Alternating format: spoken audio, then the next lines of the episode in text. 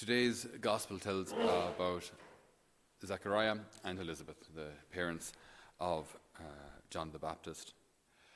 And this miraculous experience, this supernatural experience that Zechariah has with the archangel Gabriel.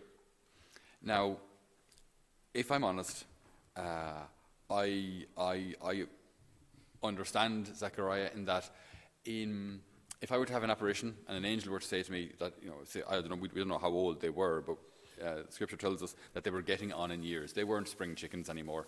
And uh, so if, say they were in their mid 60s, okay, mid 60s, maybe a little older, and an angel appears to me and says that my wife is going to conceive.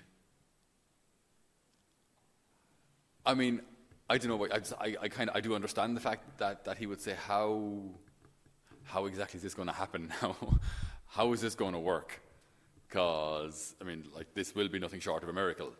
Because, like, the biology kind of excludes that possibility, right? Let's not get into the details, but I think you know how it works. Like, uh, so it just it ain't going to happen. Uh, so, and so I, I kind of understand why Zechariah would say, "How can I be sure of this?" I guess in in our daily lives, right, especially today, especially in our modern world, we are bombarded with information. Uh, in our modern world, people tend not to even read a full article. They'll just read the title, they'll just read the headline, uh, and not kind of delve into it. You know, even like I always get my, my uh, weather reports sent to me from a certain tabloid paper, and uh, it's incredible. It's very exciting. It's very exciting. Even reading the weather is very exciting from this ta- particular tabloid paper, uh, because always makes it sound like whatever is coming is apocalyptic. Do you know what I mean? Temperatures will plummet to a, a sub-Arctic four degrees by Wednesday. Oh my goodness! like stock up, buy bread. You know, I mean, it's and it's just four degrees. It came and went, and we all survived it. Uh, so, so we're bombarded with, with information, and we're constantly kind of filtering what, what we should be constantly filtering what's true and what isn't, what's important and what isn't, what, what's helpful and what isn't. Uh, today, in today's world, because we have such ready access to information, what tends to happen is that we gravitate towards, or the, the, the search engines, uh, they know what to show us, they know what we like, they know what we'll click on. but generally speaking, what we click on or what we like is what's entertaining as opposed to what's informative or formative.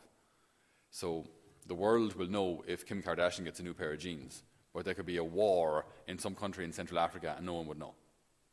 Like uh, I'm not actually joking. Like there could be, if a war were to break out in Congo tomorrow, I mean, how many clicks would that actually get on, on your average news website? Whereas Kim Kardashian is seen doing, doing whatever. Blah, blah.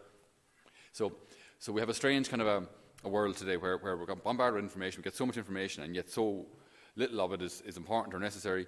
Uh, and so we're constantly scanning and verifying.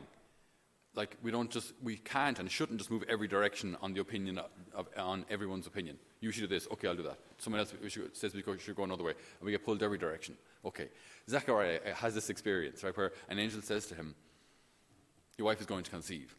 Now, I get that. Again, we're, we're just our brains are just so should be anyway, so kind of formed to be some way kind of critical as to what we hear it's not that I'm doubting you, just how can I know this? How can I? I mean, for years we were told we would have children, we never had any. For years we've been praying that we would have children, and it has never happened. Now we're in our mid 60s. Just how can I be sure? So, I mean, I, I, under, I, understand him. I'm not saying that this is how we should behave, but look, this is, it, it's in Scripture. This is how, how he reacted. And I get it. I understand him. Gabriel isn't too happy, it seems anyway, uh, that with, with Zechariah's question.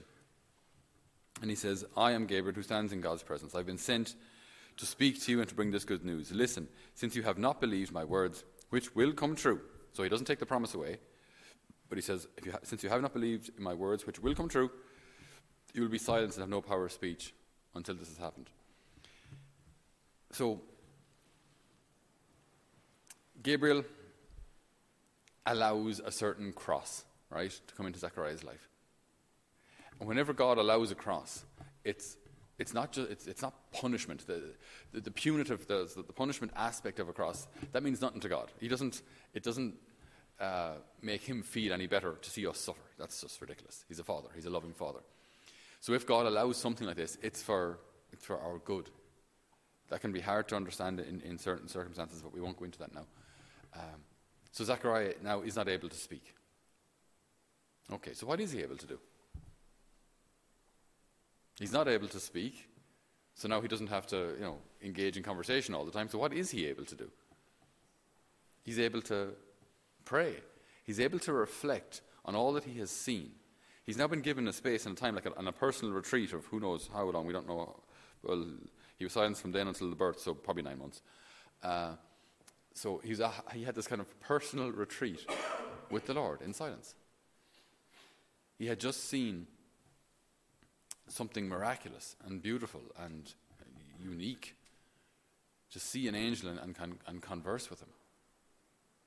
He also saw then this, this miracle take place within his wife. And then the, the birth, the, the arrival of a son that we've prayed for for a lifetime. And so he had, without distraction, without, without conversation with others, he was able to reflect on all of this and preserve all of the, these things in his heart, like Our Lady. So it's not a punishment.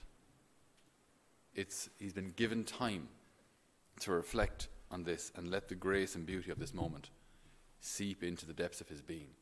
To maybe, as such, heal some of the cynicism that, that can happen to us because of the way the world is, because of all the information we get. Obviously, there wasn't the same kind of flow of information back then, but there still was gossip, there still was. Uh, uh, plenty of rumors of people and stories and kingdoms and situations, and there still was plenty to, to filter. I would argue we have more now, but Zechariah at the time is given this, this personal retreat in silence with the Lord, in silence with his God. So, in this time of, of Advent, as we reflect on the coming of Jesus and what that should really mean to me, what that should mean to my life and to my family, how that should bolster my, my faith how that should heal my wounds. The coming of Jesus is just is anything but indifferent. It should be life giving. And as we're reflecting on that, that now in this period of, of Advent, let's also keep in mind the, the importance of these quiet moments with the Lord. This, these moments where it's not all about talking and expressing one's opinion, but just being with the Lord, listening to Him, speaking to Him, being formed by Him, being healed by Him, being guided by Him. So that when at last He comes on Christmas Eve, our hearts may be ready to receive Him. Amen. Dear brothers and sisters, this is Father Patrick Hall here. Uh, just wanted to thank you so much for joining us on our live stream or joining us to watch these homilies or indeed on the podcasts uh, that Paving the Way Home has produced over the last couple of years. Uh, it's been a great privilege to be able to, to, to speak to you, to share the gospel, uh, and to deepen our relationship with the Lord. Uh, we launched our Christmas appeal recently uh, for, to fundraise for the work here of Holy Family Mission. If our work here has blessed you, uh, you might consider uh, assisting uh, in, in the furthering the future of this uh, great work of the Lord by donating maybe on our website, holyfamilymission.ie. There's a donate button up there just so that our work can continue here.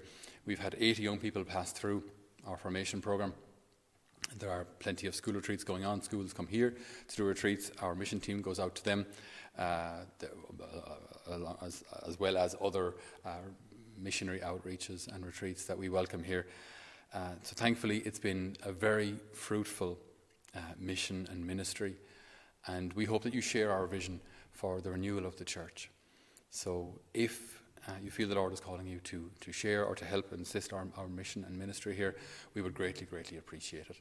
So thank you very much for your time, and God bless you.